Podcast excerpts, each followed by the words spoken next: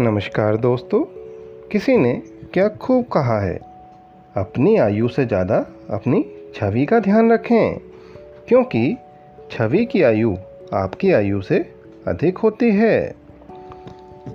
कलम तभी साफ़ और अच्छा लिख पाती है जब वो थोड़ा झुककर चलती है। वही हाल ज़िंदगी में इंसान का भी होता है।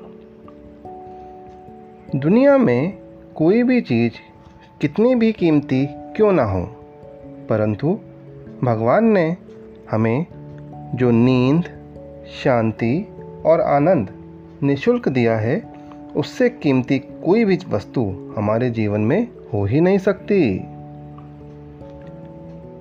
जो सफ़र की शुरुआत करते हैं, वो मंजिल भी पा लेते हैं। बस एक बार चलने का हौसला रखना चाहिए। अच्छे इंसानों का तो रास्ते भी इंतज़ार करते हैं। धन्यवाद।